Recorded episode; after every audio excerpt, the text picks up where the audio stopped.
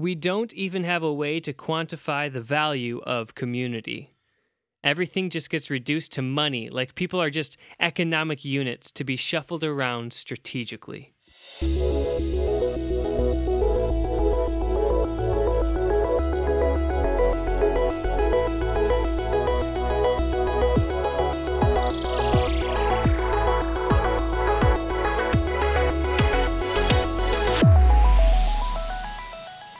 Hello, and welcome to episode number 2 of Through the Needle.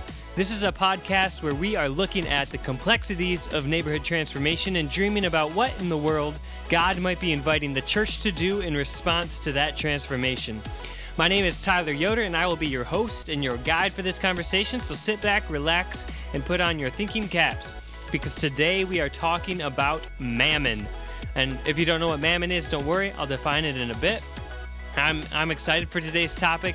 I think there's a lot of good stuff in here for all of us to think about. I was challenged myself just in preparing for this episode in the ways that I view money and possessions. And, well, I won't give it all away now, but just one caveat before we start. I'm not coming at today's topic as a political scientist or an expert on capitalism or socialism. My goal here today is to simply point us to God and make us think about how we view money. All right. That's all I've got to say to start, so let's get into it.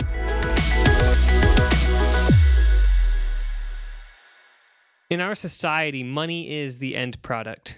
It is the be-all, end-all. It is the bee's knees. We tend to measure success based on how much money has gone back and forth between people or into our pocketbooks, or, our virtual bank accounts, because not many people use pocketbooks anymore. So much of our lives revolve around money. And it is important. We can't deny that. We need to have shelter and food, and it's just something that's part of our everyday lives, no matter if we want it to be or not. But we, both Christians and people who are not Christians, we have a tendency to place too much emphasis on money.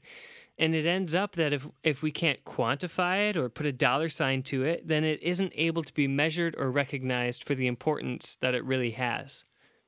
In the comment section of the article I referenced in the last episode, I read this comment. We don't even have a way to quantify the value of community. Everything just gets reduced to money, like people are just economic units to be shuffled around strategically. I probably spend too much time in the comment sections of articles and videos reading things that aren't useful or productive in the slightest, but this comment really hit me for the truth that it has. It is very difficult to measure and place importance on things that don't have some sort of quantifiable attribute that we can pull out. So relationships, the overall feeling you get when you walk down the street, the importance of place and location, things that we understand affect us and influence us and are important to us, we struggle to place the appropriate amount of value on them. Instead, looking at how the individual pieces of them affect our money. But we know that money is not everything. I remember sitting in my favorite coffee shop one time. I was enjoying a nice afternoon affogato, which, if you haven't had an affogato and you have $3.50 in an afternoon to spend, get the sublime experience of a shot of espresso poured over some delicious handmade gelato. You won't regret it. Anyways. And I overheard the conversation behind me where a guy was lamenting how he had been making quite a bit of money in the business he had opened, but just wasn't happy. He wasn't fulfilled.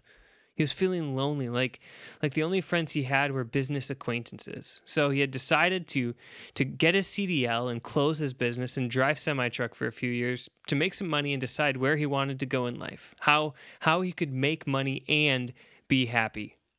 It was the clearest I'd ever heard somebody, in the wild say this. He literally said, "I don't understand why my money isn't making me happy." I wish I would have gone up to him and talked to him about Christ, but alas, my affogato was too all-consuming, and I let the opportunity slip. So I guess maybe you shouldn't get an affogato because you might miss opportunities from the Spirit, but that's something you're going to have to decide for yourself. And for some reason, this idea that money alone won't make you happy, it seems to be only something that people who have achieved the money can understand. For instance, in J. Cole's recent hit, Middle Child, he raps, "I hope that you scrape every dollar you can. I hope you know money won't erase the pain." And I promise that is the last time I will rap on this podcast. But he says, "I hope that you know money won't erase the pain." Now, what this young man in the coffee shop fell prey to, and what so many other people fall prey to, is the alluring power of something called mammon. M-A-M-M-O-N. Mammon. Now, so mammon can be defined as having a debasing attachment to material possessions, or put more simply, I guess, wealth having an evil influence over your life. So when Jesus says, "You cannot serve both God and money," in Matthew 6 and Luke 16, the word that he uses for money could better be translated as mammon. But since we don't use the word mammon very much these days, it gets translated as money, because that works too. For too many of us in the Christian church, we have also unintentionally fallen prey to the alluring power of mammon, just like this young coffee shop man. We rely too much on money to make us happy, even though we cognitively know that fulfillment is found in Christ alone. We see the changes happening in the economic landscape around us, and we call it progress, and we're excited. In a short documentary on San Francisco by Alexandra Pelosi, Pelosi laments to a billionaire investor, Ron Conway, that she hardly recognizes her hometown. And he, Ron Conway, quickly brushes it aside and says, "That's progress. That's what progress is. That change is good because progress is good." Now, many Christians also have this view of the world. We see that certain changes are inevitable, because they allow capitalism to flourish, progress to happen, more capital coming in.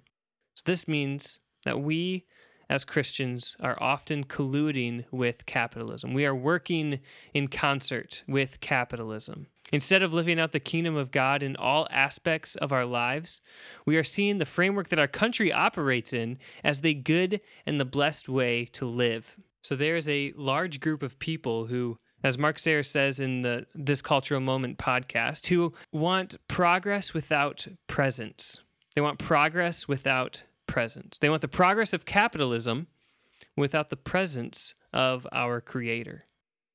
Now, part of this goes back to the post-war era when, in order to justify the vilification of communism from the government, Christianity, in a sense, baptized capitalism as God's way for the world. And this developed what Elizabeth Brunig calls a distinctly American capitalist Christianity. As a largely Christian America wanted to legitimize their actions against communism, they were able to bring the church along in their praise of capitalism. So, obviously, this has led to many problems, the largest of which is, again, quoting Brunig, that American Christians cannot offer up a genuinely revolutionary Christian politics, one that neither seeks to bolster capitalism blatantly nor offer meager patches for its systemic problems. I'm going to read that again. Our collusion with capitalism led to the problem that American Christians cannot offer up a genuinely revolutionary Christian politics, one that neither seeks to bolster capitalism blatantly nor offer meager patches for its systemic problems. Now, some of you may be listening and you're like, what is he talking about? I sure as heck don't think that. Last weekend, I held a sign that said, "Down with the capitalist crock." And this is true. Not all Christians are like this. I'm just describing a large portion of American Christians. On the other most popular side of the argument are those who see socialism as the God-blessed answer. For the government to take care of all things of justice and for the church to work alongside the government in this way so that our society may flourish. And there are many other strains of economic Christian theories, anarchists and libertarians and others, but I'm focusing specifically on the capitalist part because that has maybe been the biggest collusion of the church in the last century. And that's because capitalist enterprises fall more easily into the seductive power of mammon because the great opportunity of individual wealth creation within capitalism, this is otherwise known as the American dream, individual wealth creation, lends itself to money having too strong of a hold on our lives. However, too much faith in any economic structure is an abandonment of Christianity. Christian capitalists can fall into the trap of wanting the name of God, but without the power of God, instead relying on the power of the free market. And Christian socialists and other types can fall into the trap of wanting the power of God, but without the name of God, wanting the things that the power of God will bring, as Jesus announces in Luke 4, good news to the poor and so on, but in the name of the government instead of Christ. In either case, when our faith in our economics and our politics is greater than our faith in God's provision, I believe we are straying from our Christian confession. Now, I get it. This is all an oversimplification. So don't hear what I am not saying. I am not saying that capitalism is evil. I kind of like the free market. It allows for some cool and creative things to happen. It keeps things exciting, and I think good competition really brings out the best and most creative businesses. It's similar to sports. You get better by playing against strong competition, forcing yourself to be creative. And I'm also not saying that socialism is evil. I kind of like socialism, making sure that the poor and oppressed are cared for, making sure the government is paying attention to the people that can often get swept under the rug. That's good. But I don't place my faith in either of them.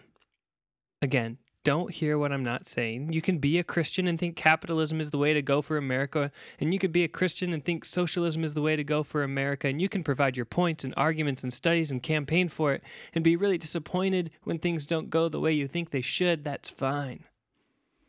But our real hope lies in Christ and Christ alone, not some political structure. We cannot forget that. So yes, we, the church, we work from within our economic and governmental framework. But that doesn't mean that any of this is God's perfectly ordained idea for the way we interact with each other. Instead, God calls us to embrace his upside-down kingdom. And the last line of Jesus in Luke 4 that I just mentioned really gets at this. He says to proclaim the year of the Lord's favor. So this is almost certainly a reference to Leviticus 25, where God tells the people that every 50th year will be a year of the Lord's favor, a year of jubilee, where everyone is restored to the things that belong to them, where people are liberated, the land lies fallow, possessions are given back to the rightful owners. This doesn't sound like capitalism or socialism or really any other economic framework that we know of. Every 50 years, things just reset. People are given back their stuff. We're not making use of all this land that we have to grow crops, but in between those 50 years, go ahead, make money, make sales, trade, and move. It's kind of an inconceivable thing for us to understand. And Jesus has more to say about this in Matthew chapter 19. So here we see a rich young man come to Jesus asking about how to inherit eternal life.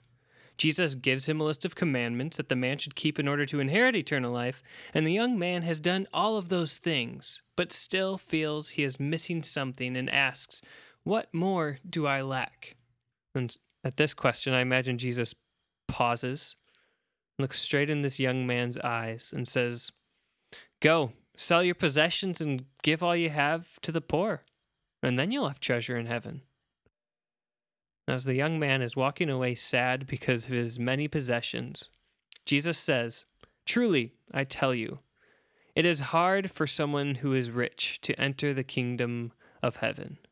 Again, I tell you, it is easier for a camel to go through the eye of a needle than for someone who is rich to enter the kingdom of God." This is such a striking statement from Jesus. It's crazy. It's one that Christians have wrestled with ever since he uttered those words. Go sell your possessions to have treasure in heaven? What? I've worked hard for the things that I own. I don't want to sell them and give the money away from them. I used my money to help lobby to get that new microbrewery to open up down the street, to get my favorite coffee shop in my neighborhood, to move out of the neighborhood I used to live in because it was becoming unsafe and so I could be closer to the things that I want. What in the world could Jesus' words mean for us, especially for us here in America, where we have more wealth than pretty much anyone else in the world and at any other point of history? What does it mean for us to sell our possessions and give to the poor, especially in this day and age of nuance and people getting taken advantage of and corruption and of the blessing of wealth? And these are the questions left ringing in our ears. the questions that we would rather not deal with today, especially as we look at our neighborhoods and the immense complexities in front of us regarding the ways they are changing. It's easy for us Christians to, as Mark Sayers puts it, to try and take the goodies of consumerism and simply paint a Christian veneer over top of it. And we can even do all this while denouncing the prosperity gospel as a fake gospel. As long as we surround ourselves with things, with neighbors who are like us, with churches full of comfortable people, except for that one person who always loves to sing but isn't very good at it, but you know it's him and we love him, but we just can't take too many more people like him, can we?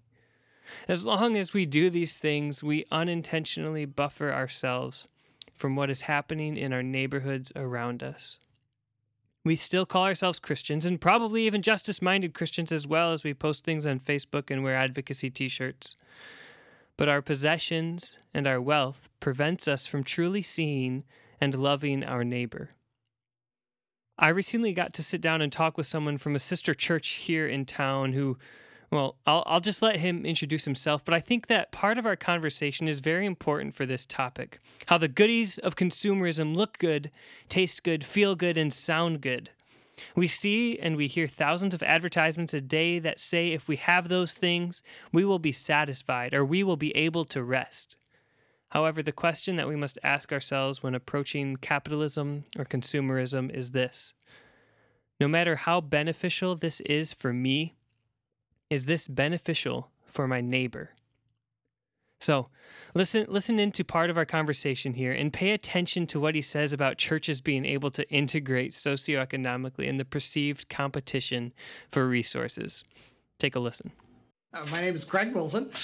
I am a urban planner at Summit Design and Engineering, but my degree is in urban planning, and I do a lot of planning work across Virginia. As well as help with grant applications and grant management for different grants that local governments can receive for mainly for community development, economic development purposes. And I worked for many years for the Virginia Baptist Mission Board in Virginia that worked for the Baptist churches across the state. And in Maryland, prior to that, worked in the inner city of Baltimore for 6 years. Very much had a big emphasis on helping churches in transitional communities. I think as Americans, we have lost sight. Those of us in the church within America have lost sight of how wealthy we are. Mm-hmm. Most of us are. And we think, and part of the premise of the book, obviously, is we think everybody else, you know, if their lives were improved, they would become like us in terms of our own wealth and home ownership and all those things. And I think part of, I mean, there's a lot of reasons the church is doesn't have the numbers it once had. A lot of different reasons for that. But I do think that the church in America has lost sight of those lower rungs of the socioeconomic classes. We just can't relate to them because of the wealth we have. And again, we don't think of ourselves, it's the point where we don't think of ourselves as wealthy. Yeah. But in the grand scheme of the world, we're wealthy. Mm-hmm. Even our lower middle class and even our upper lower class, we're wealthy compared to so many parts of the world. Yeah. And I think as the church and as Christians, we need to really keep our eye on that and understand what the faith, what Christian faith means in all contexts, not just our own. America is very, very guilty of the whole philosophy or religious thing about, you know, the I'm about to forget the term. The preacher preaches, put your hands on the radio and you'll get money. The prosperity. Prosperity gospel. Yeah. The prosperity gospel, you know. Yeah. And, you know, it's and to me, the whole issue, a lot of times when I've heard, and I've seen this actually in churches, you know, churches can stay integrated oftentimes at the lower rung of the socioeconomic ladder and at the upper rung of the socioeconomic ladder. Mm. They have a harder time staying integrated in the middle rung, where there's perceived competition for resources, mm-hmm. you know, yeah. In the middle classes. You know, there'd be some very liturgical Episcopal churches and all that, which would actually be fairly integrated. And certainly a storefront church in an inner city somewhere could oftentimes be integrated. It's that middle where we have the hardest time. Yeah. And I think part of that is definitely goes to our idea of what is wealth and the idea that if I get some, somebody else loses some, mm-hmm. As opposed to the idea that, you know, we all ought to do as best we can with what we have, where we are, and wealth should not be a defining issue for us in terms of our faith. When Jesus answers the young man's first question in Matthew 19 about inheriting eternal life, he pulls out a few of the Ten Commandments and then just adds Leviticus 19:18 along with them. Love your neighbor as yourself. The guy doesn't really question it at all, and it's recurrent in Jesus' ministry that he pulls out this verse. The second greatest commandment even is to love your neighbor as yourself. So if we take this seriously, to love our neighbors as ourselves, this means we have to have a completely different framework for the way we personally and the church view our possessions, view the resources around us, and enter into the economic sphere of the world, seeking that genuinely revolutionary Christian politic. Not because it is revolutionary, but because it is ordained by God and it brings wholeness and shalom here and now, eternal life, abundant life here and now. Jesus challenges us to think of our neighbors, to think about what things can benefit our neighbors, not just ourselves. The struggle to integrate our churches socioeconomically is, in large part, likely due to our view of possessions, our view of what we see as finite, limited resources around us. Looking at things like a pyramid where only some people can achieve the goal of getting to the top. But the kingdom of God says that it isn't just those with the most means, or it isn't just those with the most business power and best ideas who come out on top, but that the only top is God. The top is not a Fortune 500 company, and the top is not the government. The top is not a fledgling group of revolutionaries, and it is not the militaristic might of your country. No, there is no top like that. And really, there isn't even a top at all. The psalmist in Psalm 8 writes that God has set his glory in the heavens and humans a little lower than the angels. God is the top, and all else is below him. The earth is the Lord's, and everything in it. Psalm 24. The only top we have is God. So this frees us to think about our possessions and wealth differently, to be able to think about our neighbors and neighborhoods differently, and to love our neighbors as ourselves. In his commentary on this chapter in Matthew, Richard Gardner writes that possessions are part of the totality of life which we surrender at baptism. The totality of life. For the young man in this story, he was willing to surrender his actions, his thoughts, his deeds, but he was not willing to surrender his possessions. He had fallen into a consumeristic mindset where his possessions gave him the comfort and worth he felt that he needed. It is no less important for us now to discern what the things are that we are putting our trust and comfort in. In baptism, we are called to surrender the totality of our lives to Christ, to put all of our trust and all of our comfort in Christ. It's a pretty striking call. So after the young man walks away sad in Matthew 19, Jesus mentions that it is harder for a rich person to enter the kingdom of heaven than for a camel to go through the eye of a needle. This is a very hyperbolic statement from Christ, and even his disciples feel it. Who then can be saved? They respond incredulously. If you can't get to heaven, if you're rich and wealth being one of the primary indicators of having a blessed life, then who can be saved? Jesus is being hyperbolic, because obviously a camel cannot go through the eye of a needle. But does this really mean that rich people will be unable to enter the kingdom of heaven? Well, Jesus is asking us to think very long and very hard about this. Maybe if he would have said something like, it is harder for a lion to jump through a flaming hoop than for a rich man to get to heaven, he would have just meant that it took a lot more energy and effort to get to the place where the rich person can get to heaven. But instead, he says something that is completely impossible and ridiculous. A lion jumping through a flaming hoop is ridiculous, but it's not impossible. Jesus is asking us to think about what it means for us today to sell our possessions and love our neighbors. He is telling us that we need to be very serious about this when it comes to wealth and possessions, that we don't operate as the world operates, but we operate on the foundation of Christ and the love of God. And Jesus goes on and continues his commentary on wealth and the kingdom of God in the following chapter with a parable about the owner of a vineyard who paid all of his workers the same day's wage, even though some only worked 1 hour and some a full 12 hours. Those who worked the full day were jealous that those who only worked an hour received the same as them. They felt they deserved more. They felt that since resources are limited and must be competed for, they deserved to make more than the others.